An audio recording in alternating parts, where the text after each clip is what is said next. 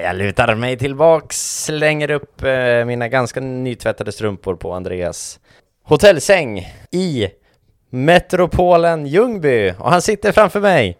Första gången på tre år vi ses. Eller något sånt. Hej! Hallå, välkommen. Tack så mycket. Vad eh, fan gör vi i Ljungby? Vi spelar in podd. Vi, när, vi, när vi ses så brukar det vara att vi möter upp på Kastrup, Danmarks största flygplats. Sen sätter vi oss på ett flyg, ibland direkt ner till Linate eller Malpensa, ibland via Turkiet och andra obskyra mellanlandningar. Ja, Men nu ses vi alltså i Ljungby. Det är nästan min hemmaplan. ja. Ja. Men du har inte kommit hit enbart för att podda med mig va? För i så fall har vi inte varit så effektiva. nej precis. Jag är ju här för att besöka sjukhuset och operera folk. Mm. Vad, har Eller du, Bistå under operation. vad har du opererat idag? Eh, Ja, det var sammanväxningar i magen. Sammanväxningar av vad? Ja, organ. Det var, det, det var otydligt. Det, var, det är min, min minst tydliga operation att förklara kanske. Men man kan ju få sammanväxningar om man har gjort operationer tidigare så växer det ihop och då kan man få så, Hur eh, trivs du i de småländska skogarna? eh, alla tiders faktiskt. Är det så? Man får ju ett perspektiv på vissa saker som att det, eh, det blåser ju ingenting här. Nej, det är träd här. Ja, Träd finns. det är jättestor skillnad. Och eh, nej men det springer liksom rådjur över vägen mitt inne i byn liksom. Och, Det du säger är att du gillar att vara här för att du uppskattar mer dina hoods.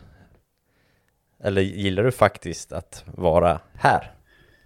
alltså jag gillar inte att det blåser generellt så det är ett plus eh, här.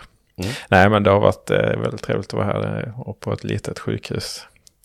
Ehm, och på ett hotell med hotellfrukost i fyra veckor. Och, och eh, den här detaljen att de liksom viker toalettpappret varje dag. Det kommer vara svårt att vänja sig när man kommer hem. En eh, kul detalj, när vi planerade det här så sa du så här att ja men eh, vad gör du sen? Ska vi gå ut och äta något eller så? Vilket eh, fick mig att, till två håll.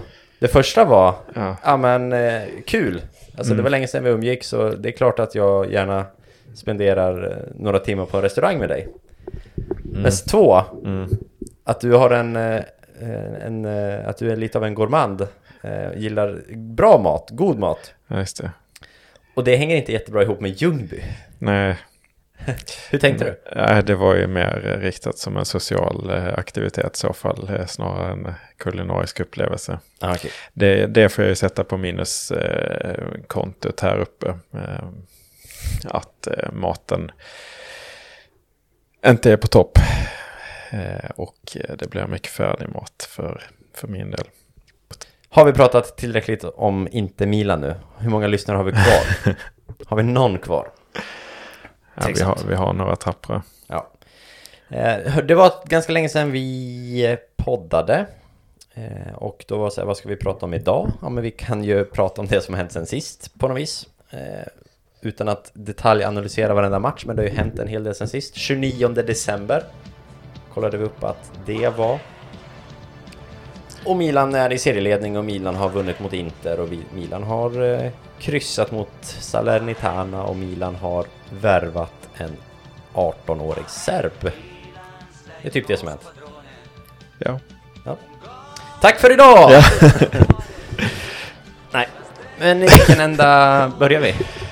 Men jag, jag kan också skjuta in eh, Leos eh, kontraktförlängning tycker jag vi kan nämna också. Eller inte kontraktförlängning, förlåt, men eh, vad, vad heter det? Domstolsförhandling. Mm. Och Theos kontraktförlängning. Och Theos kontraktsförlängning. Eh, kan man ju skjuta in. Ska vi ta, ja vi kan börja där. Bara för att jag nämnde det.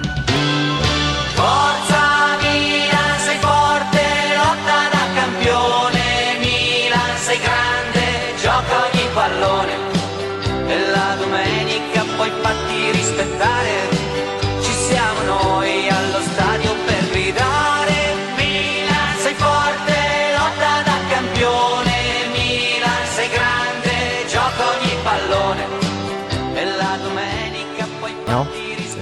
Han eh, twittrade ut igår två emojis. Soon och sen emojin och sen fredsduve-emojin. Soon peace. Ja, Då skickades mina tankar först till att det var någonting, att Leao la sig i världspolitikdebatten. ja, ja, det hade varit mäktigt. Eh, optimistiskt också. Ja, Soon war borde han twittrat i så fall. Men så var det inte. nej. Utan det var ju eh, grejer med kass. Jag, jag hade... Jag, jag läste liksom för något år sedan. Sen har jag helt glömt bort det där. Alltså vi tog upp det i podden då och eh, jag tänkte faktiskt ta upp det. Jag visste inte att domstolsförhandlingen var så här tätt inpå men, men jag tänkte faktiskt nämna det i podden men sen så dök det här upp och aktualiseras så att det är ju bra. Att man är lite aktuell också eh, när man tar upp saker. Ehm, Vad har hänt då? Summera. Ja, en an, ehm, det som hände eh, är ju liksom att han eh, bröt självmant upp. Eh, jag har inte läst det här egentligen i detalj, men, men så Ja. det här är ju bara från minnet. Men att han bröt med Sporting Club från Lissabon eh, självmant efter att de typ attackerade spelarna, supportrar attackerade spelare inne på träningsanläggningen med tillhyggen och grejer. Eller i alla fall slog sönder materiella ting. Något i den stilen var det. Och då var det en del spelare som lämnade eh, Leao. Eh, bland annat gick till Lille sen på free transfer. Och då är det ju att, eh, att eh, Sporting har känt att ja, men, eh, Leao är skyldig oss övergångssumman som vi hade fått eh, om han hade varit eh, kvar i, under kontrakt. Så att eh, det är väl det som är bakgrunden och då, det blev han ju dömd till också. Eh, om det var 16 miljoner tror jag i skadestånd. Det var någon slags eh, 15-20 miljoner som eh, hans marknadsvärde uppskattades till och det är ju fruktansvärt mycket pengar. mycket pengar. Eh, och jag minns när domen kom, det var väl då vi pratade om det gissningsvis, så, så när man resonerar man vad innebär det här för Leo? För att det är ju väldigt mycket pengar. Visst, det, det är ju pengar som man kan tjäna ihop under normala omständigheter, men det tar ju ett tag alltså. Mm. Eh, alltså normal eh, topplön i Milan och vad, vad, vad kan Milan erbjuda nu? Kanske fyran och sånt. Eh, är ju rimligt. Det tar ju ändå fem år bara av den lönen. Att, att, eh, och då har han ju ingenting att leva på så att säga. Eh, sen är han ju ung och sådär så han för, förmodligen kan han ju liksom bli ekonomiskt oberoende ändå. Men det, om man jämför med andra fotbollsspelare så har han ju en helt annan eh, hade han ju ett helt annat, eh, be, inte behov, han har ju inget behov av det, men, men om man ser drivkraften i att gå till arabvärlden så hade, är ju den mycket större för honom än för, för någon som inte är skyldig eh, 160 svenska miljoner. Mm, verkligen. Eh, så det är väl den ingångspunkten som, som var så här att ja, men kan vi behålla Leo eller måste han gå till något ställe som betalar hög lön? Eh, var det då? Nu är vi ju, det är ju också en relevant fråga nu egentligen, men, eh, men nu har han ju dessutom exploderat och är jättebra. Och eh, det är snack om just eh, kontraktsförlängning. Ja, det sägs väl vara ganska långt gånget också. Mycket Mm. positiva signaler så här efter Tio. Att både Leao och Benazer ska vara på G Mm. med nya avtal. Så, nej, det, det kändes ju som att han, eller vad baserar jag det på? En tweet, men att det är såklart en jävla lättnad som släpper. Och då är Mm. frågan hur påverkar det spelet på planen? Ja, Och personen Rafael Leao. Det blir intressant att se nu. Det Ja. vet vi ju inte nej. eftersom det är nyss. Ja, det är svårt att det ska bli så mycket bättre just nu. Men, Ja, visserligen. Men eh, mm, ja, det kanske har, man kanske har fått signaler från det här tidigare. Han har ju alltså, man har ju sett leende på honom. Så det är ju Ronaldinho liksom som, Mm, har, som har spelat. Och vi minns ju tidigare, eh, det är ju bara en, eh, en hobbyanalys om det skulle hänga ihop liksom. Men, men eh, Pioli har varit ute och pratat om honom så här att nej, men, alltså, han måste le. Liksom. Han har ju gått ut och sett lite dyster ut eh, under perioder på plan. Eh, så att nej, man kan ju hoppas att det, att det får positiva saker med sig. Sen är det också eh, parametern att eh, ja, men det, det, man, eh, det man kommer fram till i överklagan är ju att han inte blir skyldig. Utan de som är skyldiga är Lill. Eh, och det är ju intressant på så vis att det är ju från Lill som vi gärna värvar Renato Sanchez och, och eh, Bortman ifrån och de är redan i ekonomiska problem och nu får de ytterligare en, eh, om det var 20 miljoner att, eh, att pröjsa så att det pressar ju på dem lite. Så är det. Det är en faktor och då är ju frågan, för en, en annan faktor är ju att Milans advokater, eller Elliots managements advokater, som är många till antalet och skickliga, de har ju eh, lagt sig i och eh, hjälpt Leo. Liksom. Det är ju det man har fått rapporter om. Och eh, då, det kan ju bistå med både liksom, tacksamhet från Leos håll. Att han, det är lättare att skriva på honom nu. Inte bara för att han inte är skyldig någonting. Utan också nu känner han liksom, någon slags tacksamhetsskuld till Milan för att man löste den här situationen. Eh, men frågan är också, blir Lill lite sura? Och jag menar, Bortman kan ju gå till Newcastle eller någon annan intressant, eh, intressent. Eh, så att eh, det blev lite intrikat ytterligare att det är just Lill som vi har handlat mycket av redan. eh, med Liao, med Magnan till exempel. redan och, och planerat handla ytterligare. Ja, den blir spännande. Jag har faktiskt inte tänkt på perspektivet att de kanske blir sura för att indirekt Milans advokater som Nej. gör dem skyldiga Sportingpengar. Nej men alltså det är ju en stökig situation också för att Elliot Management var ju tidigare, eh, inte ägare av Lille, men de hade ju ett väldigt stort lån. Eh, Det är ju inte helt snyggt. Jag kommer ihåg eh, Lills president innan de, de bytte ju ägare mitt under säsongen, förra säsongen. Det var stökigt där. det var riktigt stökigt. Det var sjukt att de vann ligan ändå. Eh, trots det. Men, eh, men eh, de pressade ju på eh, honom redan då. Men han har ju tidigare uttalat sig om, alltså Lills tidigare president eh, Gerard Lopez, om att eh, Elliot Management är bara i Milan för en kortsiktig eh, vinst. De vill bara tjäna pengar. Det är inte som här i Lill. Men det har ju visat sig vara, eh, åtminstone den här korta sikten, som tvärtom. Och det är ju inte så konstigt ur ett ekonomiskt perspektiv från Elliot Management. De äger Milan, de vill ju att den tillgången ska gå bra. De, äg, de var ju bara ett lån till, till den här klubben. Då bryr de ju sig inte. Och de har ju inte behandlat Lill speciellt väl efteråt. Så är det. Ehm, Så det är ju ett, de är ju, ja, det är ju krasst. Ehm, Det är en fotbollsverklighet anno 2022, känns det som. Alltså det här är ju... Sådana här typer av diskussioner känns ju nya. Det här är liksom moderna fotbollen på något vis i sin... Liksom så här, slå upp dig i en bok och här, du får en, en sån här soppa Ja. kastad mot dig på något vis. Ja, verkligen. Så, men det, det blir ju intressant. Frågan är det här med, eh, med eh, Renato Sanchez och Sven Båtman där. Gjorde ju en bra match igår, Renato. Ja, jag såg första halvlek. Såg du den? Eller? Jag såg också första halvlek. Mm. Då var han bra. Sen ska han ju varit ännu bättre i andra halvlek. Ja, okej. Eh, vad jag läste mig till. Ja. Eh, men frågan, det sägs att det var så långt gånget. Frågan är hur mycket man kan paxa en spelare som sen blommar ut ännu mer. Jag tänkte kolla, eh, det, det hann jag inte göra, men han spelar ju som ytter då. Det var också spännande. Ja, han var lite mer Eh, mot höger där ja. Mm. eh, kreativ på ett sätt som, och, som Kessie inte är. Men när han, när han spelade mot oss så var han ju mer lägre ner i banan vad jag minns det som. Eh, och, vann liksom, var typ den första och nästan enda som vann den eh, fysiska kampen mot Benazer och Kessie. Och gjorde det själv liksom. Det var helt makalöst. Så eh, utifrån den prestationen så känns det ju som en spännande ersättare. Ja, jag läste om det, någon tweet, Twitter-diskussion om det var Gusten som var inblandad i det, men... Eller om det var Sia. Strunt samma. Men att, alltså man är... Sanchez är ju inte en renodlad ersättare till Cassie i sett till spelartyp, utan det är en helt annan spelare. Eller en mer mångsidig spelare kanske, med lite fler strängar på sin lyra. lyra. Eh, och man kan ju ersätta en spelare med en annan spelartyp.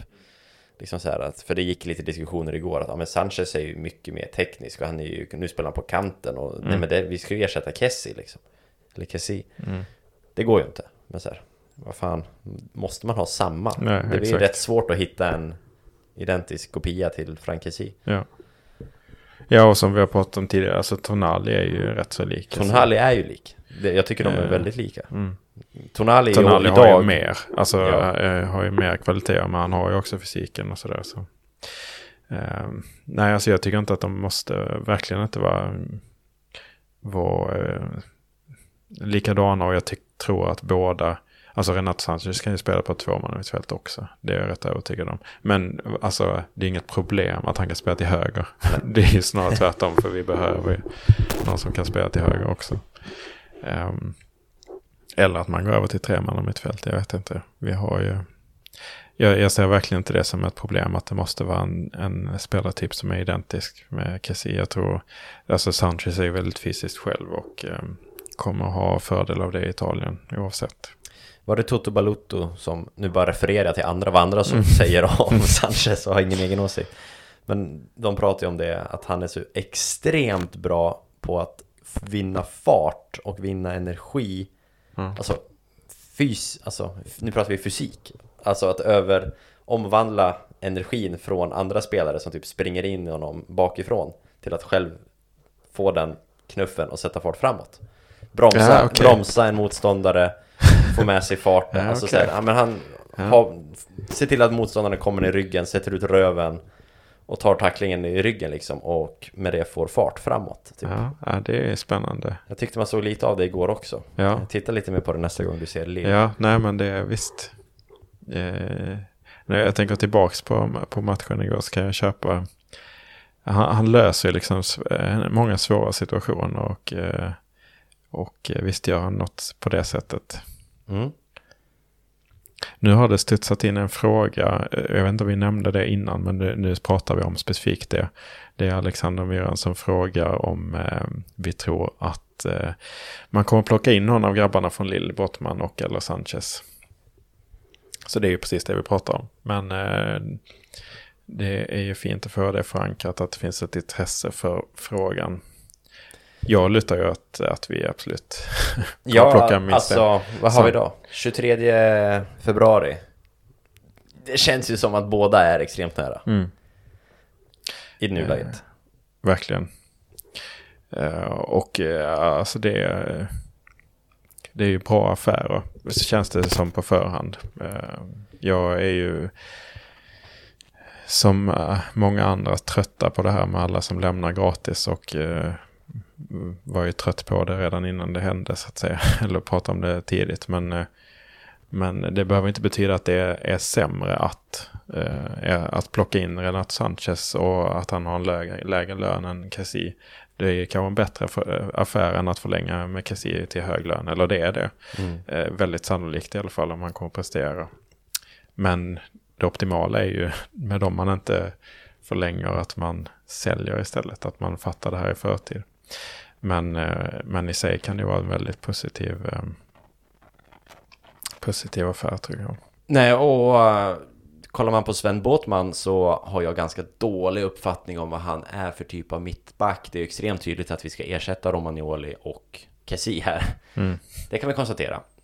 Men vad han är för typ av spelare, om han är värd de här 30-35 det pratas om. Eh, vad det innebär att Milan i nuläget ser ut att kunna konkurrera ut Newcastle. Eh, är ju gött att pengar inte är allt utan att lite sportslig eh, projekt kan betyda någonting.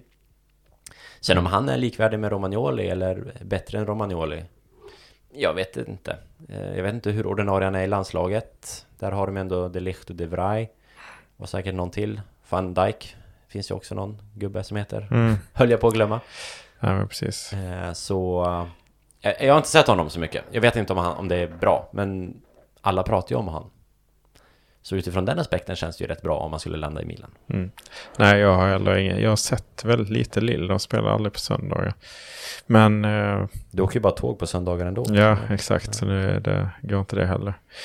Nej, men eh, han så, ser ju lite så här kantig ut. Men det kan man ju göra. Det är ju många som gör.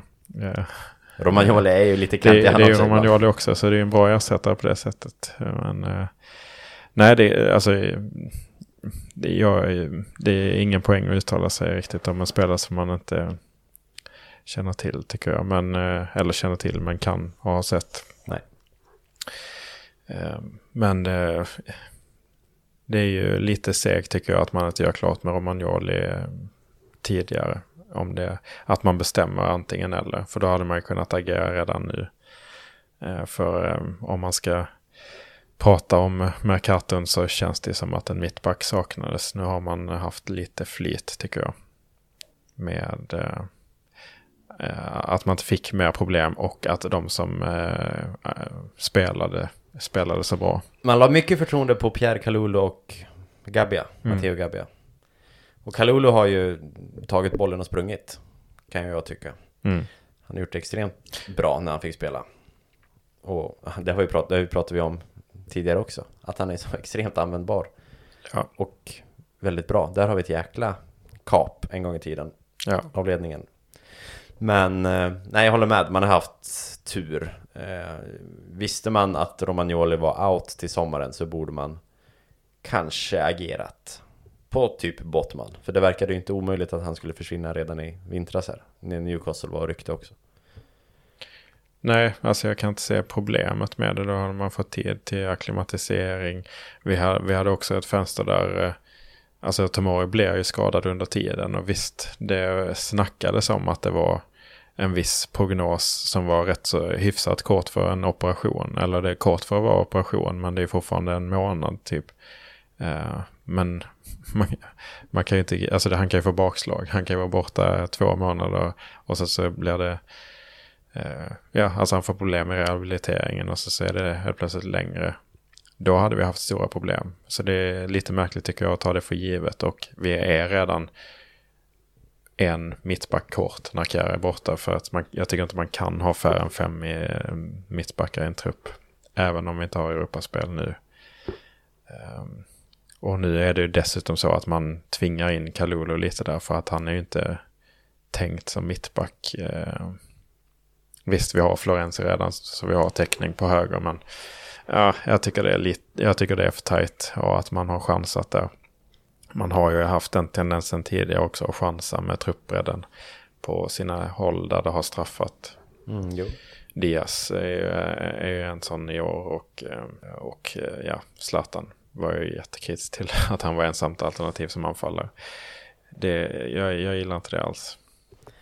Men, eh, men det har gått vägen än så länge. Mercaton, eh, bara säga något summerande mer om det. Det blev i inväg eh, ingen mittback, det blev inget annat. Det blev en Lasetic in och en Pellegri ut. Och en Conti försvann väl också ut. Nej men det, det som, den stora grejen är ju att jag pratar ju ofta, för det är det som, jag tycker det är jättespännande och där tycker jag att jag har någonting att komma med också. Det är ju sannolikheter för att vi ska gå bra då, eller dåligt.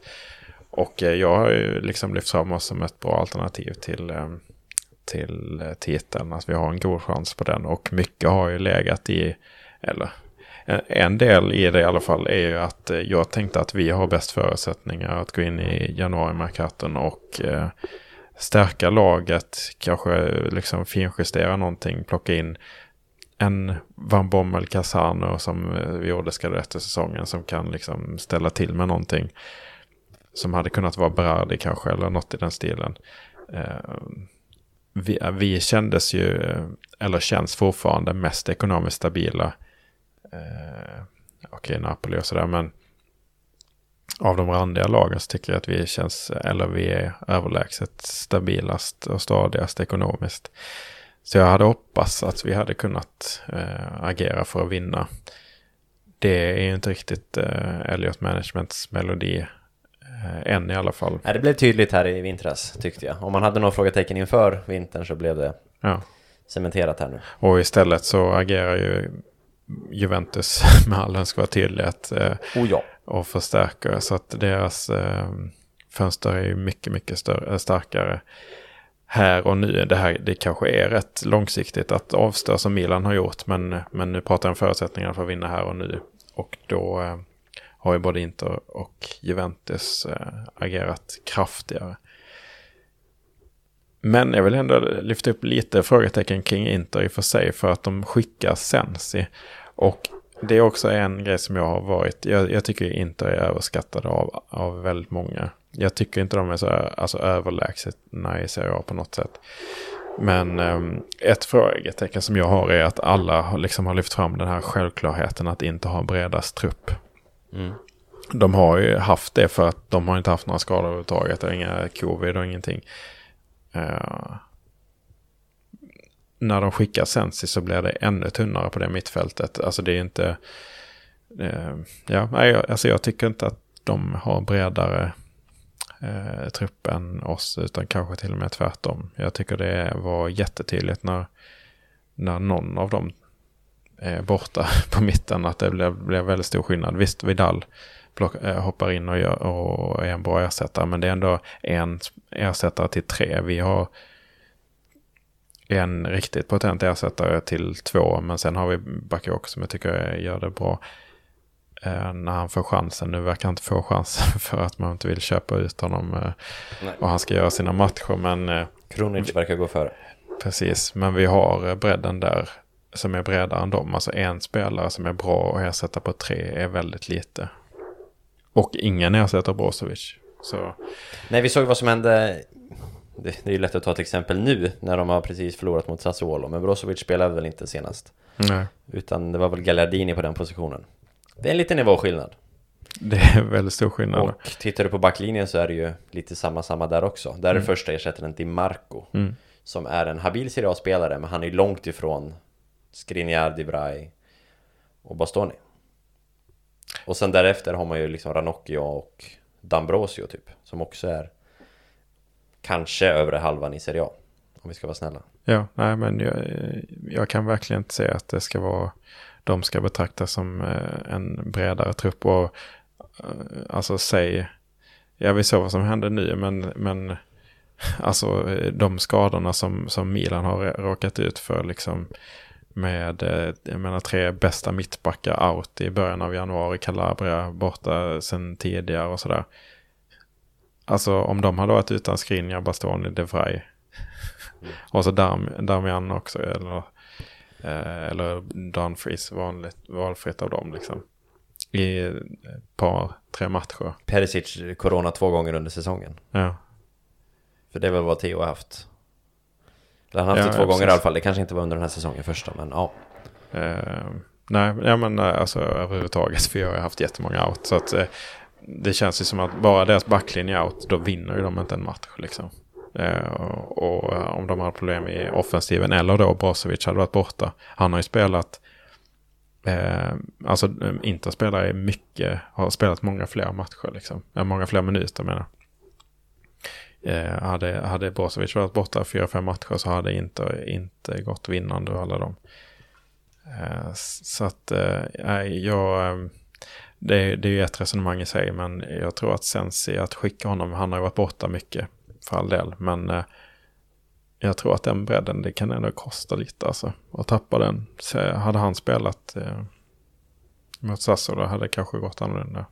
Milan, Milan corre va, più nessuno ti fermerà. Milan, Milan, mondo intero può conquistar. Men, men jag, jag tycker det är, för det är sån eh, allmän diskussion, i alla fall på alla ställen jag eh, lyssnar på, så är det, det är liksom Milan som överpresterar hela tiden och att, eh, att favoriterna är ju såklart in, inte är favoriter, det tycker jag också, men, eh, men ganska med ganska liten marginal tycker jag ändå. Och sen så lyft Napoli upp som det andra alternativet. Det tycker jag i och för sig inte om oddsmarknaden, men eh, alltså jag vet inte. Visst, nu har Napoli sett bättre ut spelmässigt, men de har också alla tillbaks. Eh, Eh, eh, Mm. nej, alltså jag, jag tycker bara att det är, är konstigt hur, hur Milan målas upp som något eh, som har haft liksom eh, klarat sig bättre än man borde poängmässigt och sånt där. Och så, så är det lite selektivt så lyfts upp expected goals men i derbyt hade Milan bättre expected goals väldigt marginellt. Men där känns det som att det betraktas som ett rån eh, i, enligt vissa liksom. Och, ja, jag, jag tycker att Milan undervärderas av eh, väldigt många. Inte det gött då?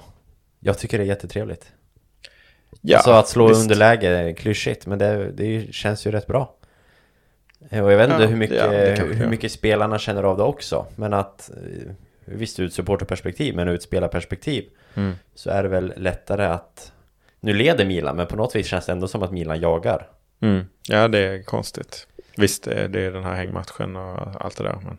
Ja. Så eh, det får gärna fortsätta så här tycker jag. Till slut, om Milan fortsätter att ligga där i topp, till slut kommer väl poletten trilla ner Mm. Ja. hos vissa. Och då blir det andra, annat ljud i skällan liksom. Men jag trivs med den här positionen. Ja, okej. Ja. ja, det kan man väl göra. Sen är jag trött Tycker- på det expected goals, jag som inte bryr mig så mycket. Ja. Nej, men jag Fy fan vad det har blivit eh, Det är så himla överanvänt. överdrivet. Jag håller med. Eh, Jag vet inte ens vad det betyder.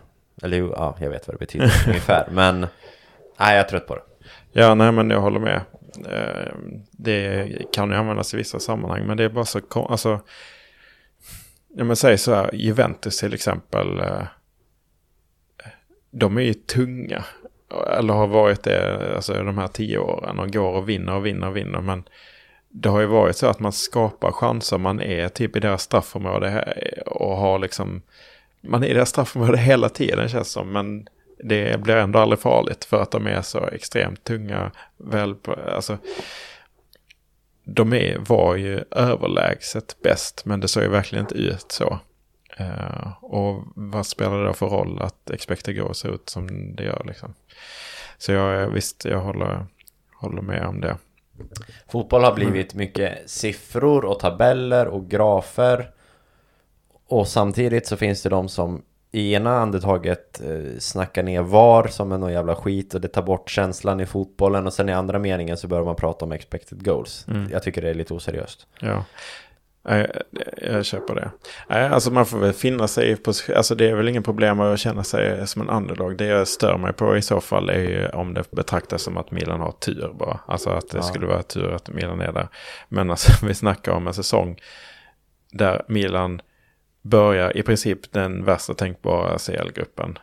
Det, och dessutom när man har sett den nu också, och det, det var, fanns andra grupper, visst det är City och de där.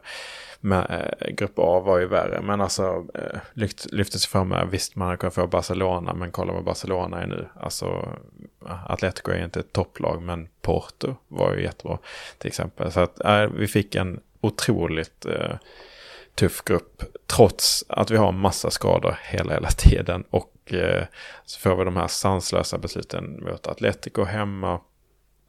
Och det blir i stort sett eh, omöjligt att gå, eh, gå vidare sen dess. Men ändå så har man, är man nära ändå. Men de här matcherna tar ju liksom jättemycket energi. Eh, fysiskt, mentalt eh, och spela och, eh, stormatcher. För det är ju liksom sex stormatcher som bara sprängs in i schemat. Eh, ändå så går vi och, och leder liksom. Men sen så fortsätter skadorna eh, och det drabbar liksom rätt så synkat. Det drabbar inte centralt mittfält där vi har liksom täckning. Eh, utan det är så här, Rebic, Leao, ni två ska vara borta en månad. Nu har Rebic varit borta typ hela säsongen känns det som. Men, men det blir ju så specifikt att vi, vi drabbades ju väldigt mycket. Det går en månad där, där i princip det är då vi tappar mot Inter i ligan poängmässigt. Då är det ju fyra av fem anfallare som är borta. Eh, Zlatan är ju den enda som är där och så, är han borta någon, men då är Giroud tillbaks liksom. Det, Inter joggar ju den här perioden hela tiden utan skador, ingen covid. Det, eh, och, och eh, det är ju delvis säkert något strukturellt fel, men det är ju det är inte bara muskelskador. Alltså jag menar, Magnan är borta och, och för en handskada och opererar sig borta länge. Liksom. Kjär är borta hela säsongen för en operation som inte heller, det är ju inte heller muskulärt liksom. Eh, sen är ju alla tillbaks i januari och så, så är det dags för första säsongen, första matchen där. Tre covidfall, alla i backlinjen liksom. Det är ju, ja. Och sen Kessie och Benazer i Afrika. Ja, precis. Tomori försvinner och behöver opereras. Eh, och visst, vi kände ju till Afghan liksom, men samtidigt så då hade man kanske kunnat ha flit med att ja, men ska vi ha ett lite lättare spelschema nu när de är borta. Men då möter vi liksom Roma, Inter, Juventus. Eh, att, eh, inte Atalanta, nej. Atlanta var ju den enda vi inte mötte. Vi mötte inte Napoli heller, men det hade bara varit en fördel för Napoli hade ju ännu fler borta på Afghan. Så vi möter ju verkligen alla topplag när vi saknar vårt På pappret. på Eh, pappret. eh, Sen kom de ju tillbaks, flera av dem. Eller Benazer var väl tillbaks. Redan mot Inter va? Ja, precis. Eh, så det, men eh, Ja, nej men jag är med dig. Jag... spetsiga matchen liksom. Alltså vad är det? Ja, Den, den, är, den, den, eh, den är ju helt sanslös. Det är ju bara tre poäng som ett rån där. Eh, eh, och så samtidigt som den var så, var, så mötte inte Atalanta. Ja, då är Atalanta halva laget borta liksom. Eh, Inter mötte också Venezia med fem eh, borta i, i covid. Liksom. Samt, det var ju då inte hade väldigt tätt eh, matchande. Eh, kunde tappat och sen så eh, Venezia står upp trots att det är liksom halva laget out. Men inte avgör med två minuter kvar. Det var ju så mycket väldigt sånt. Det var ju de här två matcherna som var, det var ju två matcher som det bara var 5000 på. just Av någon det. anledning så fick Milan båda två hemmamatcher. Ja. Det är det enda laget som fick det, inte två bortamatcher. Och den ena hemmamatchen var ju mot Juventus då, så det var ju mycket eh, billiga, alltså intäktstapp där som det pratades om. Den, det, men det kanske egentligen var större tapp den andra matchen för att rent motivationsmässigt. Jag tror att vi inte vann den. Eh, nej, jag minns inte på uppstöt så. Men Nej. också... Juventus blev väl 0-0 va? Juventus blev noll. Den var ju ganska en, en energilös match. Ja. Kanske inte hade varit det med 70 000 på läktaren. Nej, jag Eller tänker det. 35 i alla fall. Så det var, alltså det, det har ju verkligen känts som att det bara är oflyt på oflyt på oflyt. Eh, så jag, därför eh, stör jag mig på den här bilden av att Milan har haft flyt. Som har så många poäng som vi har och leder ligan. Jag är med dig. Jag är med dig den. Till slut kommer de fatta där också. Har vi fått någon fråga? Det har vi. Vi twittrade ju ut här, ni som inte har Twitter, men vi, vi twittrade ut och bad om lite frågor i, precis innan vi drog igång. Och de ramlar ju in här i direktsändning tänkte jag säga. Men eh, Tesfalim Niguse Förlåt för eventuellt felaktigt uttal. World's Hope heter han på Twitter. Något enklare. Han undrar hur det går med renoveringen. Eh, tackar som frågar, tackar som frågar. Det är anledningen, eller det är det jag har skyllt på, att vi inte har poddat så mycket. Husköp och renovering. Eh, det går ju bättre, jag jobb, renoverar inte lika mycket längre. Så... Men eh, det är inte riktigt klart. Eller det är inte alls nära klart. Köket är typ klart. Igår så ångade jag grönsaker i ena ugnen och eh, hade klyftpotatisar i andra. Och stekte pannbiffar på spisen. Problem. Stek inte pannbiff utan fläkt. Hela sovrummet luktade smör och blandfärs eh, när jag skulle gå och lägga mig. För fläkten är inte installerad, tyvärr. Så, tack för det. Det var dagens uppdatering om Davids hus. Eh, nu får du hjälpa mig att tyda här. Vi är nog inför for a overhaul i sommar. Vad betyder overhaul i den här kontexten? Är det han själv eller hon som ska renovera? Eller är det att Milan ska renoveras Jag tror, eh, på Mercaton? Jag tror det är lite mer mot Mercaton. För vi måste nog skynda oss kring lillboysen. Det var det vi, Botman och Sanchez, har vi pratat om. Och hur gör vi om de inte kommer? Det är ju intressant. Det känns ju ganska mycket som det är mycket på två kort. Eller mycket på ett kort. Sett till ryktesväg, det pratas ju inte jättemycket om. Ja, Bremer pratas ju om. I Torino. På mittbackspositionen. Just så. Igår, det var väl Pedula som sa att Milan var i pole position för Bremer. Vilket är intressant. Han är ju jättebra alltså. Han är jättebra. Han har jag sett mer än Bottman. Ja, verkligen. Han är ju årets mittback i Serie A, kan jag tycka. Eh, ja, det är väl Kalulu emot. Ja, Nej. Eh, nej, men han är, han är jättebra. Han är ju, sett till förväntningar så är han ju verkligen där uppe. Alltså förväntningar inför. Ja, att du inte hade några. Mm. Eh, sen tycker ju World's Hope att vi, kanske vi i Milan alltså, bör se över Rebic och Salamander. Mm. ROI, det är väl en sån här statistik-betting-term va? Return of investment. Ja, ekonomiterm. Eh, alltså det är betting i sammanhang, ja precis. Ja, men alltså att... Men man, man använder säkert det. Jag använder det i bettingsammanhang. Men eh, det används säkert i andra, i andra sammanhang också. På svenska alltså, för mig, översätter för mig själv här, att det vi betalat för dem får vi inte tillbaks Mm. i vidare försäljning eller alternativt på planen. Gissar att man kan tolka båda. Ja, alltså det är svårt att få... eh, Det beror på hur bokstavligt man ska tolka det för att Salamakers köptes ju väldigt billigt. Eh, Så att är- man kommer få mer än vad man köpte honom för.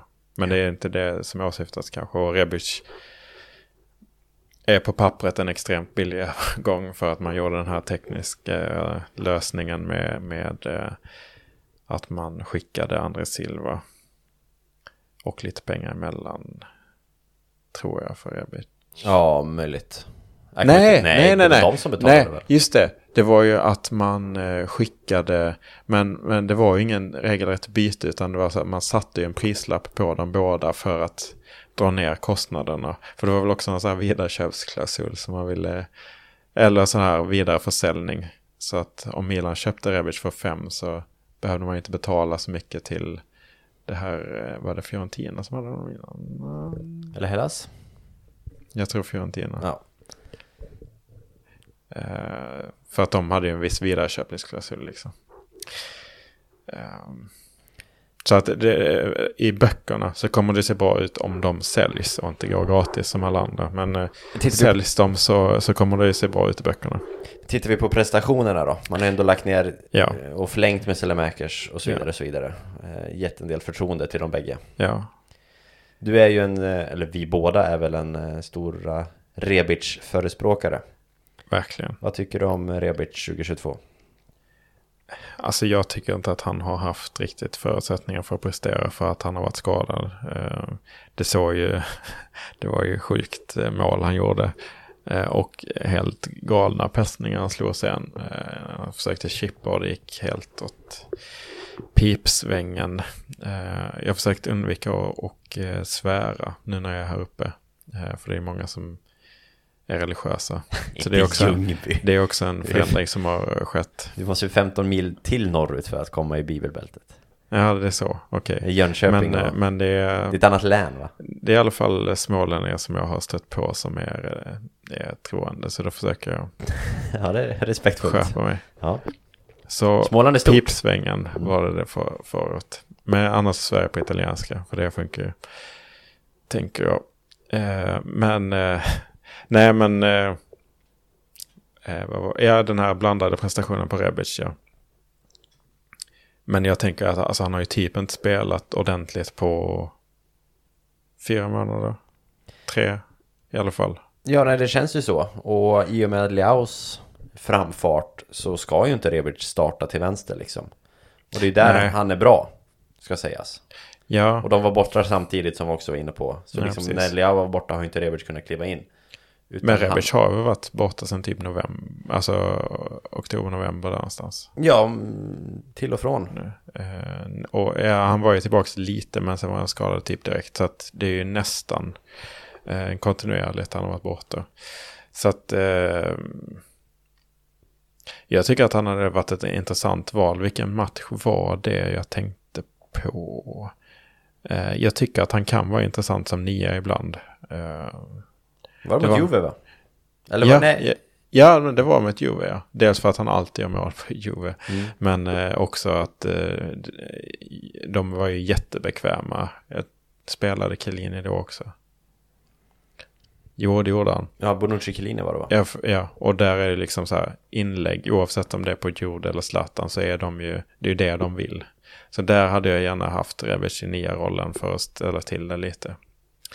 Ehm, men, men annars så ser jag gärna honom på kanten och jag har inget emot, även om Leo är hur bra som helst, att byta ut honom efter, med 20 minuter kvar eller så. Jag tycker att Rebic är jättebra och eh, jag är jätteförtjust i honom. Det är en av mina favoritspelare i laget. Eh, så att eh, jag tycker att man ska ha kvar honom eh, verkligen. Och jag, jag, jag, jag ursäktar hans prestationer med, med hans eh, skador den här säsongen i alla fall. Ja, så länge inte han är missnöjd och skapar oreda på Milanello liksom. Nej. Vad fan, det är väl en perfekt Mm. spelare att ha i truppen. Mm. Han kan spela överallt offensivt, mer eller mindre bra, men han Mm. kan kliva in. Han skulle kunna spela högerytter också, eller höger forward liksom. Mm. Ehm, vad fan, nej, nej, fan, Rebic ska vara kvar. Mm. Så länge han inte själv vill bort liksom. Mm.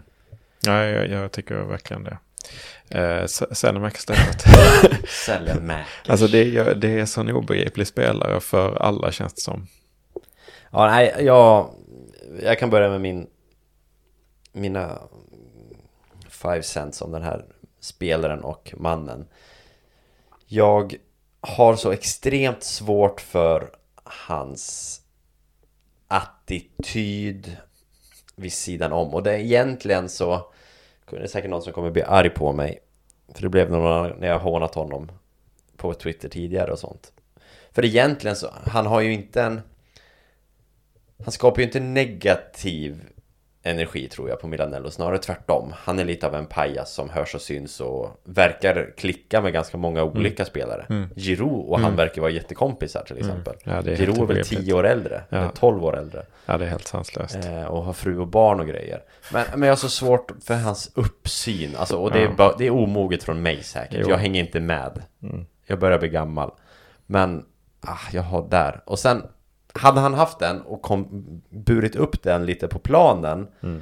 med prestationer, med poäng. Det kanske blir en annan grej då. Mm. Men för mig är han en hårt jobbande defensiv högerytter. Mm. Och där är han ganska bra. Men samtidigt, nu har det väl legat på honom och Piolo har väl också varit på honom att han måste göra mer poäng. Mm. Och nu den senaste tiden har han börjat försöka vara lite mer kreativ och dribblande. Och han har ju skills. Alltså han kan eh, trixa, joxa med trasan. Mm. Men det är ju fortsatt extremt okonkret när det väl kommer framför mål. Ja. Slutprodukten är svag. Verkligen. Och det tillsammans med hans fjantattityd på sociala medier gör att jag har svårt för Sellemakers. Ja, och på planen egentligen. Alltså typ så som han på med Sarri till exempel. Alltså, alltså han är ju respektlös på bara ett vidrigt sätt. Mm. Alltså Theo kan ju vara lite så här. Det är ju lite hatkärlek. Alltså det är ju lite, det gillar jag ändå någonstans. Att han håller på som ett svin. Ja men han gör ju sättet. 10 plus 10 också på en Ja, säsong. ja, så är det ju. Eh, men eh, alltså, eh, han är oerhört provocerande, Sellemakers. Men eh, visst, det, det, eh, alltså jag köper det för att det blir ju lite åt mobbinghållet nästan när man pratar på ett visst sätt kan jag, kan jag tycka. Men jag, det är fruktansvärt lätt att störa sig på honom. Men, eh, men ska man gå på, på det sportsliga så är han ju inte... eh, Alltså jag tycker ju att eh, Messias gör väldigt mycket av det som Sellemakers gör defensivt och är ju farlig offensivt. Mm, jag håller med. Och sen är Messias inte tillräckligt bra för att spela. Alltså han kan Nej. absolut vara Han kan ju vara rotationsspelaren. Nej men det är ju den tydligaste, svagaste punkten vi har. Så eh, bara med det här med Sanchez, att han kan spela på den positionen gör ju det ännu mer spännande som vi sa innan. Det, jag hade inte koll alls på att han hade dem. Att han var så pass rörlig och flexibel. Ehm, så det tycker jag var lite spännande. Men, eh, men visst, den positionen ska man ju göra någonting åt. Men jag, min, min mest akuta position är ju trots allt Dias position.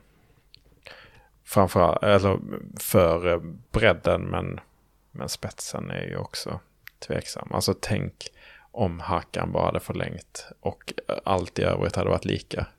Då hade vi sprungit hem ligan känns det som. Dels för att Hakan har legat tillbaka om väldigt många interpoäng. Eh, Det är ju många mål också för all del, men det är ju hörnor alltså. Som är otroliga och som har hjälpt eh, Inter väldigt mycket.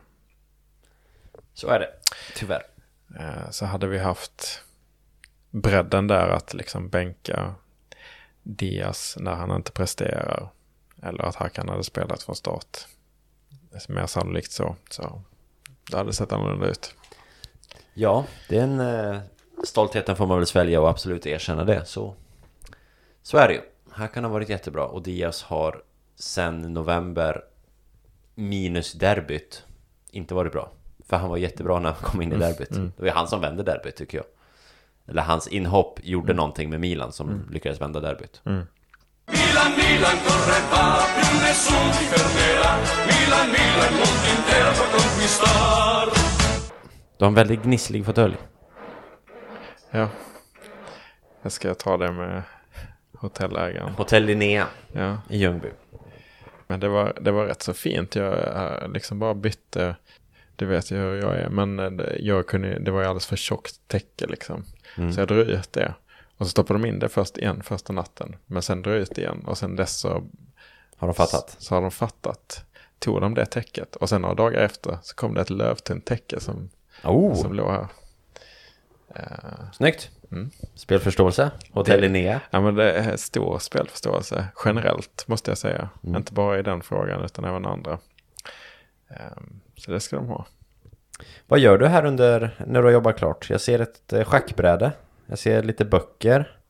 Jag ser världens minsta tv. Ja. Den är väl 12 tum ungefär. Vad gör du på kvällarna? Ehm, jag har spelat mycket innebandy. Eh, schack har jag spelat en gång men det blev ingen riktig match. Det Med dig själv? total- Eller spelar du? Nej, jag har en annan eh, student här som, det är ett gäng studenter som bor här. Men eh, det har varit total utklassning från eh, min sida så det har inte varit, har inte blivit något efter det. Har vi spelat schack någon gång? Har vi inte Eh, tror jag. Kanske ska göra det nu, live i podden. Jag har sagt att jag har eh, gått, gått långt i schackfyran. det är, alltså, jag tycker vi spelar. Ja, ja, jag är dålig. Bundet till D4. Nej. en dålig podd, poddsport. Ja, nej, det är det. Det får man säga. Ja, så vi kan... Eh, alltså, eh, det är ju trots allt en väldigt stor händelse där med Theos förlängning, så man kan ju orda lite om det. Han... Eh, jag tycker det är märkligt hur fotbollsspelare är generellt. Som bara går för pengar i väldigt stor utsträckning. Alltså man tänker hur man själv hade gjort i en situation när Theo resonerade som så att eh, nej, men jag trivs jättebra här, jag utvecklas här, det går åt rätt håll liksom. Eh, han hade ju tjänat, pengamässigt hade han tjänat det dubbla på andra ställen, utan tvekan. Eh, men han har, eh, visst sa han att han har ett barn på väg, eh, Ja. på G. Sambon, frun, är jättegravid. Så det är inte långt bort. Och trivs väldigt bra i stan. Alltså det är ju, alltså det är ju jättestora faktorer. Pengar är en faktor liksom. Eh, hur man själv hade resonerat. Visst, man hade fått mer betalt någon annanstans. Det betyder inte att jag bara hade lämnat Skåne, lämnat eh, en arbetsplats om det är så att man trivs väldigt bra, känner att man utvecklar sig, känner väldigt stor uppskattning som det också gör. Eh, Dubbel lön, Ljungby. Ja, precis. Ja, det är om man får stanna på Linnea i så fall. men... Eh, eh, nej, men alltså... Jag tycker det är konstigt hur fotbollsspelare resonerar generellt. Men... Eh, eh, men eh, det, Milans, en av de största konkurrensfördelarna Milan har är ju den här lagandan. Det känns ju som att det är extremt bra sammanhållning på Milanello. Och det är ju jättehärligt för, för oss supportrar också tycker jag att se. För det är ju verkligen ett lag som spelar och ett lag i alla andra sammanhang. De umgås på fritiden och det är väldigt tajt eh, sammanhållning. Och, även, Och det är ju värt saker sportligt. Nej. Nej men jag tänkte säga, och även liksom Nu hänger väl inte spelarna med Pioli och company Men Mm. Pioli, Maldini, Massara De är alltid på träningarna Mm. Den relationen mellan spelare och, och Maldini som det pratas ju om ju Verkar ju också vara topp Theo Mm. Ja. pratar ju om Maldini Ja, ja, flera gånger om när han förlänger nu Igen Pratar alltid om Maldini Ja, det är ju inte så konstigt just Nej, hans fall. nej, men, men, absolut. jag, Men det är väl flera spelare som gör. Maldini ska ju verkligen ha cred för det. Alltså det är ju... Det, det är det han är är där i huvudsak för att göra, att skapa Milan. Alltså Mm. en Milan-identitet. Och, och eh, han gillar ju inte att sitta på kontoret utan han gillar ju att vara med gruppen. Det känns ju väldigt sannolikt eh, så, även om man tar insyn. Han är ju ansvarig för laget och eh, det är ju han som har Eh, Han har ju jättestor bidragande faktor till det här och jag, jag tycker att det är vår största. Om man bara ska plocka ut en konkurrensfördel sportsligt så är det vår lagsammanhållning. Jag, jag tycker att den är väldigt stark. Alltså visst, Diaz säger du byts in i derbyt. Men utan den lagsammanhållningen som Milan har så är det, jag, jag kan inte se många andra lag vända på det när man har varit så utspelade. Eh, visst, expected goals och allt det där efter matchen.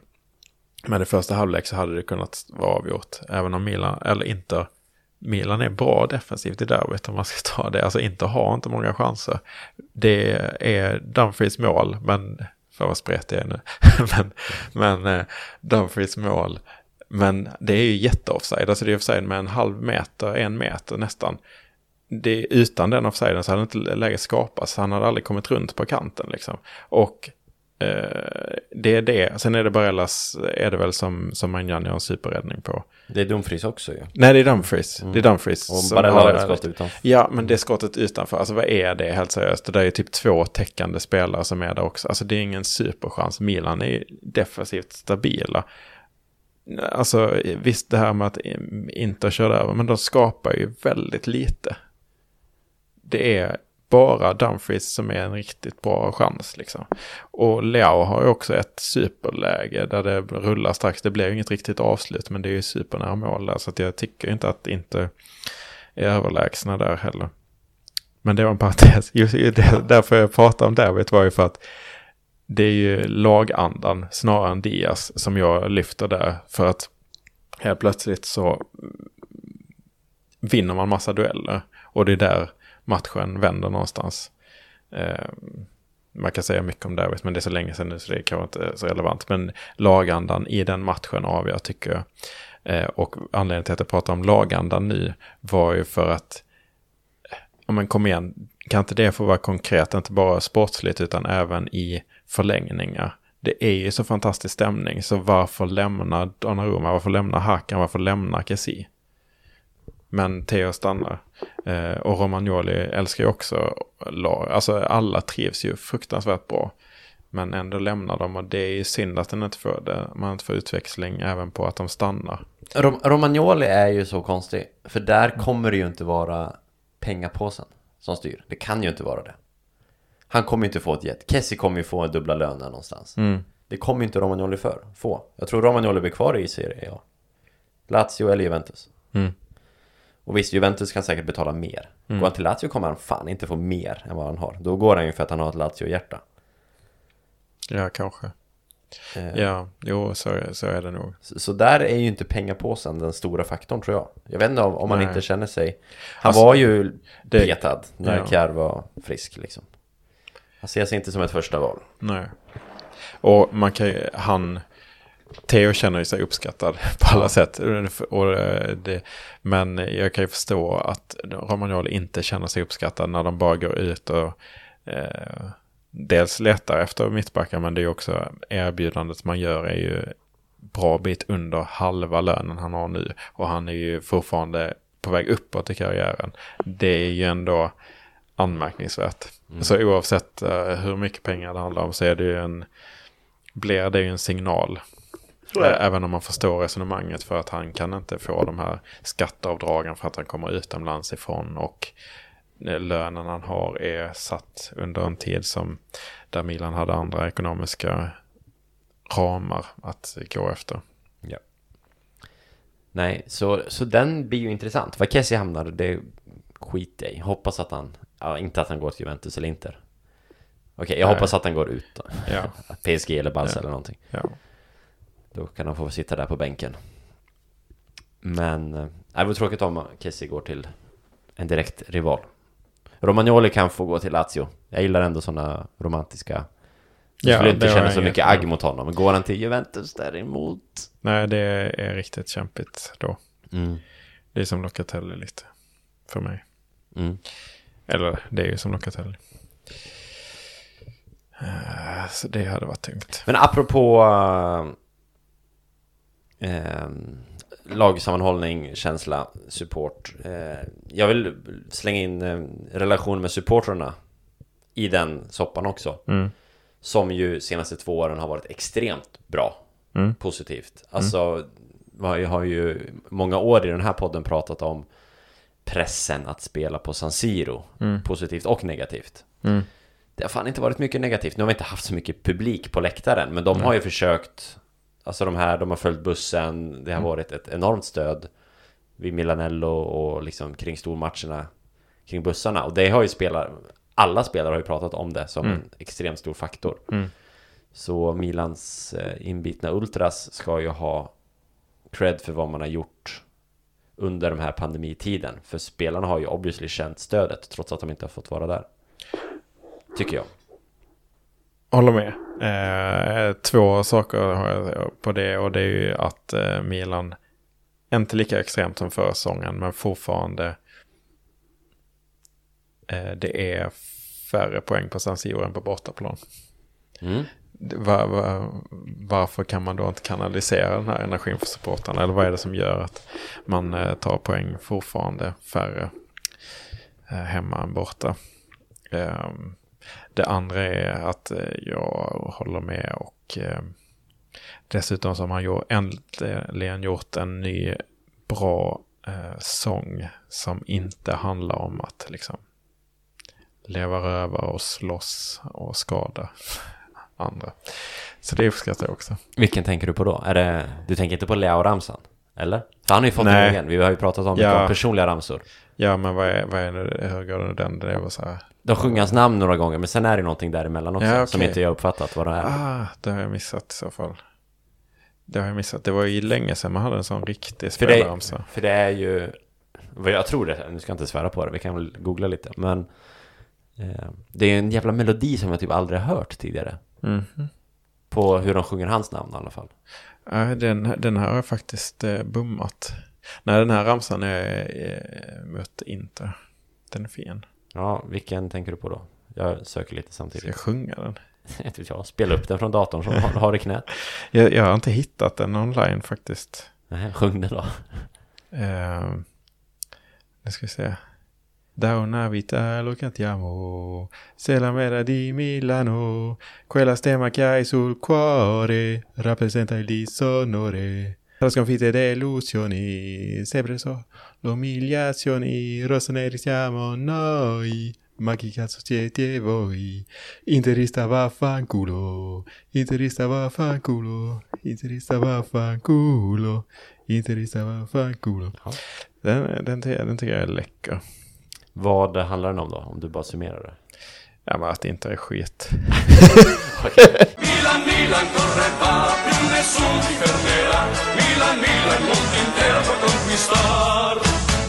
Vad tycker du om att Zlatan var i Åre när det var derby? Superpositivt. Nej, men alltså det är ju... Och, alltså ofta säger jag negativt Zlatan. Eh, eller jag lyfter ofta negativa för det lyfts jag sällan annars. Det är därför ofta jag tar upp det. Men... Eh, och det är ju inte bara så här att nej, men jag ska racka ner på Zlatan. Utan det handlar ju också om att se var är Milan nu. För att det är många som menar på att han är, Milan är så beroende av Zlatan. Och då är det ju en tolkning att göra. Alltså Milan måste ha Zlatan för den ledare han är. Alltså vi har gjort, alltså.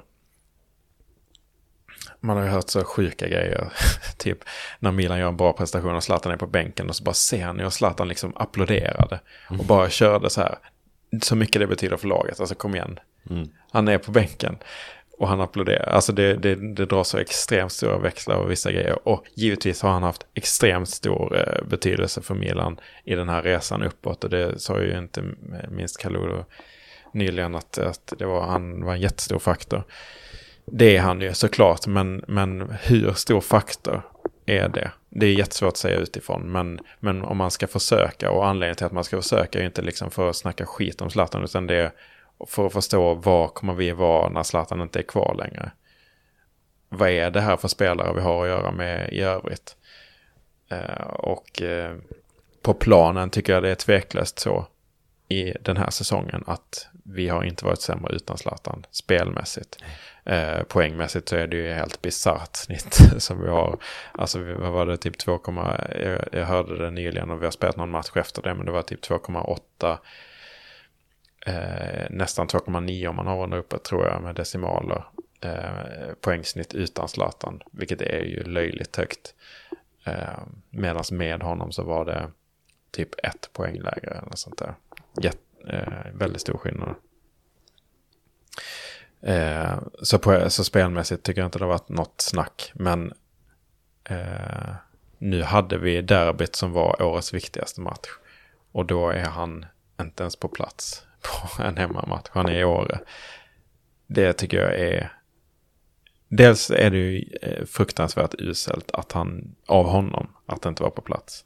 För han själv lyfter fram sig själv som den här lagpappan som, som håller, som, ja, som är den här sammanhållningen och, och ledaren. Så det är uselt på det sättet och då ska han inte ha cred för att vara lagpappa. Det är en grej, men framförallt så är det starkt gjort av laget. Eh, som gör den här vändningen som jag pratar om med lagandan. För Zlatan var inte där. Utan pappan. Ja. Så att det, det säger mycket och det är gött. Sen är det visst, han, han står ju för värden över en säsong. Så alltså klart man kanske kan kompensera för det att han inte är där en vecka. Det, det, det, jag säger inte automatiskt det är så att nästa säsong om han inte är kvar så kommer allt vara som, som det är nu. Men, men det är ju klart att det är, det är bättre än att det går åt helvete när inte är på plats. Då kommer jag utsökt till eh, rykten om hans kontraktsförlängning nu. Just som det. det pratas om. Och en sänkning, han har väl 7 miljoner euro per år nu va? Mm. 2,5 eller 2, 26 miljoner, jag läste det på svenska, så up to date jag att jag behöver läsa om Milan på svenska Mm. sidor. Men jag gissar att det är 2,5 miljoner euro.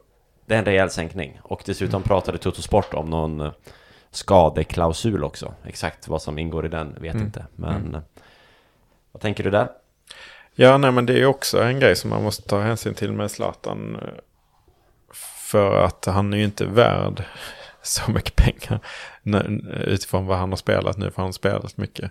Som man har nu, 7. Nej. Nej. Eh, och då får man ställa det i perspektiv för att eh, eh, jag, jag har ju tjatat om det här med att släppa spelare gratis och man måste betala övergångssumma och sånt där. Det är ju viktigt, men lönen är ju trots allt viktigare på så vis att det är inte skattade pengar. Så när man snackar om sju så är det ju det nästan, det är ju det dubbla. Uh, nu har han ju haft lite artist, eller den här skattereduktionen, bla bla bla. Men, men uh, om man bara ser det med skattens eh, och, och utan att krångla till det så är 7-14 per Ja. säsong. Eh, och då får man ju tänka på ja, men alternativet. Nu kommer inte han vara kvar så länge så att det går inte att räkna på exakt det här betyder det här. Men säg att man skulle värva Is Isak istället. Alltså vad är allt... eh, Nu tog jag ett alternativ som det kommer att vara dyrare men där snackar vi återförsäljningsvärde och hela den biten. Men du kan ju plocka in någon med lägre lön och plocka en övergångssumma. Så man får ju hela tiden ställa det mot, mot vad får man om, om du inte vill, om du vill ha Zlatan, hur mycket vill du ha Zlatan och vad är alternativet? Mm. Om man får välja mellan Zlatan och Osim- Osimhen, då väljer jag Osimhen. Ja. Om man får välja mellan Zlatan och Isak så väljer jag Isak. Mm. Ja, jag nästan försökte komma på ett omvänt exempel, men svårt på uppstuds. Alltså, Alltså något du inte vill ha. där, där du väljer Zlatan istället. Eh, ja, så jag kan komma på många. Ja, jo. Något som är lite... Kalinic. Ja, absolut. Nej, nej så, så är det ju. Visst ligger det någonting i det. Men då... eh, Sju är han ju inte värd, men är han värd 2,5 då? ja, och men- eventuellt ja, minus för lite skadefrånvaro. ja, Om det nu stämmer. Ja, det kan han väl få vara. Det, det, jag tycker det. Ehm, du, du kan få säga vad du tycker också, men en annan intressant aspekt är ju eh, hur Zlatan reagerar på det. För att det är ju precis som med Romagnoli. Eh, det har ju mycket med stolthet att göra och det är rejält tapp. Och Zlatan är ju speciell, alltså han är ju, han är väldigt noga med, med att få betalt. Så är det ju. Eh, Så att det, det inte, går inte honom obemärkt förbi. Och vi har ju en annan situation där nu har vi ju, om Romagnoli lämnar också, så är det ju inga andra Raiola spelare i truppen. Så att man har ju det perspektivet också att vad har de att trycka sätta emot? Vad har Zlatan för alternativ? Var kan han gå? Nej. Som är ett annat alternativ. Och kan han, nu kan han inte hota med Donnarumma till exempel. Alltså Raiola har inte det kortet. Eh, så att det, det blir ett intressant perspektiv också på det hela med, med eh, Mendes som istället börjar närma sig om Renato Sanchez antar jag har, han är portugis. Så att, han måste ju ha Mendes, men eh, Leao har ju Mendes. Så att vi, det flörtas ju lite åt ett annat storagentshåll. Så att den perspektivet är också intressant i lönefrågan. Ja. Vad tycker du själv? Nej, jo, men jag, jag är ju... Jag fick lite frågor från svenska fans idag i någon artikel som publiceras i dagarna här. Och är väl lite inne på samma spår också som du är inne på. Att det är ju intressant att Milan har satt hårt och nyttjar den här situationen. Zlatan kommer ju inte... Det finns ju, han kan ju inte gå någon annan, han kan ju inte byta klubb. Nej. Det finns ju inte. Alltså det är ju Bayern liksom. Ja men, ja Hammarby. Ja, ja. Ja, inte Bayern München. tror Bayern. Ja. Det är lite sånt eh, som... Eh, nej, det här är för smalt. Men eh, eh, när Mourinho var i Catania, för jag kommer att tänka på, eh, i Inter, eh, jag kommer att tänka på det här för någon dag sedan, för då får han kritik av Le Monaco. Le Monaco som nu är, aktuell i annan klubb, är en av de bästa sportcheferna. Eh, som kritiserade Mourinho och då är Mourinho så. Eh, när journalisten säger så, vad har du att säga? Le Monaco sa det här. Bara, Ki? Alltså vem? Mm. Le Monaco? Och så är det så här, Monaco, alltså i Frankrike. Mm. Eller Monaco, Bayern Monaco. För, alltså med Ja. Bayern München heter Monaco. Ja. München är ju Monaco. Så, Ja. de börjar rabbla upp olika Monaco. Ehm, Ja, smal. Ja. Smal referens. ja, det var smart. Men Men, den ändå det vara var jätteroligt. Alltså det är Mourinhos, eh, ett underskattat Mourinho-ögonblick inte. Ja. Älskar Mourinho. Det han Mm. gör nu i... Ja, alltså showen är ju ja kul. utifrån. Ja. Som halvneutral. Ja. Eftersom Roma är ju inte bra. Nej, nej, Så då nej. kan han hålla på sådär. Ja. Eh, nej, men så, så jag håller med om eh, Zlatan. Alltså absolut. Får de ner den lönen till acceptera Zlatan det. Fan, kör Mm. ett år till. Mm. Eh, men, och det är ganska viktigt men. Då räcker det inte med Giroud som enda ersättare. Och jag litar Mm. inte på en 18-årig Lasetic. För han har ju aldrig sett spela fotboll. Nej. Det behövs ju en till anfallare. Och då Mm. pratas det ju om Andrea Belotti. Mm. Idag läste jag det. Mm. Och då frågar de om det räcker i spets. Det kanske det gör. Eh, Det kan jag nästan spontant tycka att det gör. Men ska Zlatan förlänga så behövs det en anfallare till. Mm. Förlänger han inte så kanske då måste, behövs det oavsett en anfallare. Men då kanske det räcker med två ändå. Någon yngre och lite mindre skadebenägen. Mm. Samtidigt så, alltså den här, ska han, eh, Lasse, Lassetic, som är ett fyrtorn, liksom, ska han finnas där, ska Sla, och Zlatan och Giroud och Belotti, de är väldigt lika, eller så här, väldigt lika, men det blir ju också, det är rätt många. Ja, så är det. Men då får man väl skicka Lasetic då. För Han, Mm. han är ju en icke... Det är Ja, ingen det är junis ingen- liksom. det är ingen- Det är ingenting som ska Ingen stå... stöttepelare. Nej. Nej. Nej, det köper jag. Men, ehm, mm. nej, det är visst, jag- alltså ja, Belotti är ju en härlig spelartyp, verkligen. Eh, som man ju har tänkt på länge. När han var värd över 100 miljoner. Jo, så är det. Eh, och sådär, men eh, mm, Nej, sen, en- om, det, om det ska vara Belotti, det, det vet jag inte. Det är inte det jag menar heller. Men någon Nej. anfallare måste komma in till. Man det är kan- väl det som är min poäng. man kan ju resonera som i Kessie-fallet att det måste inte vara exakt den spelartypen. Det kan ju vara någon som kan spela på Dias position men också spela på Zlatans position. Mm. Eller spela som en anfallare som kanske har högre klass då. Det blir Bernardo Silva igen. Ja, Som vi pratade om för ja så ett år sedan. Det, Det kommer inte bli det. Jag tror inte- jag Han gick ju från att eh, skickas till att vara Premier Leagues bästa spelare typ ja, under typ hösten. världens bästa Ja, spelare. helt sanslöst. Ja, nej. Ja, du, jag tänker kanske att det får eh, bli slutorden också. Mm. En dröm om Bernardo Silva. Som förblir en dröm. Eh, tack för att jag fick komma till Ljungby. Eh, och Hotell Linnea. Va, vad ska Men, du göra eh, nu? Vad eh, händer? Vad står på agendan? Eh, eh, nu håller jag på att kolla så jag inte vill missa att vi inte tackar någon för Swish. Men jag tror att vi inte har fått någon Swish sen sist. För eh, För det är vi inte vi tog värda. upp, nej precis. Vi, och vi hade lite attityden där också. Det fick vi inte. Men det här avsnittet var ju rätt bra. Mm. Tycker jag. Kan sponsra din eh, Fläkt. resa och ja, det också. Så. Ja, resan hit. Ja. Diesel är dyrt. Bilen Ja. min går på diesel. Mm. Inte det, bra 2022. Det, det vet man ju kostar. Eh, Så vill ni subventionera fossila bränslen? Vad har jag hit? Jag har ungefär 5 mil. Min bil drar ungefär 0,5. Det är 2,5 liter diesel. ja. Kan vi få in det på Swish? Vilket nummer är det då? Eh, 0733 911016. Ja.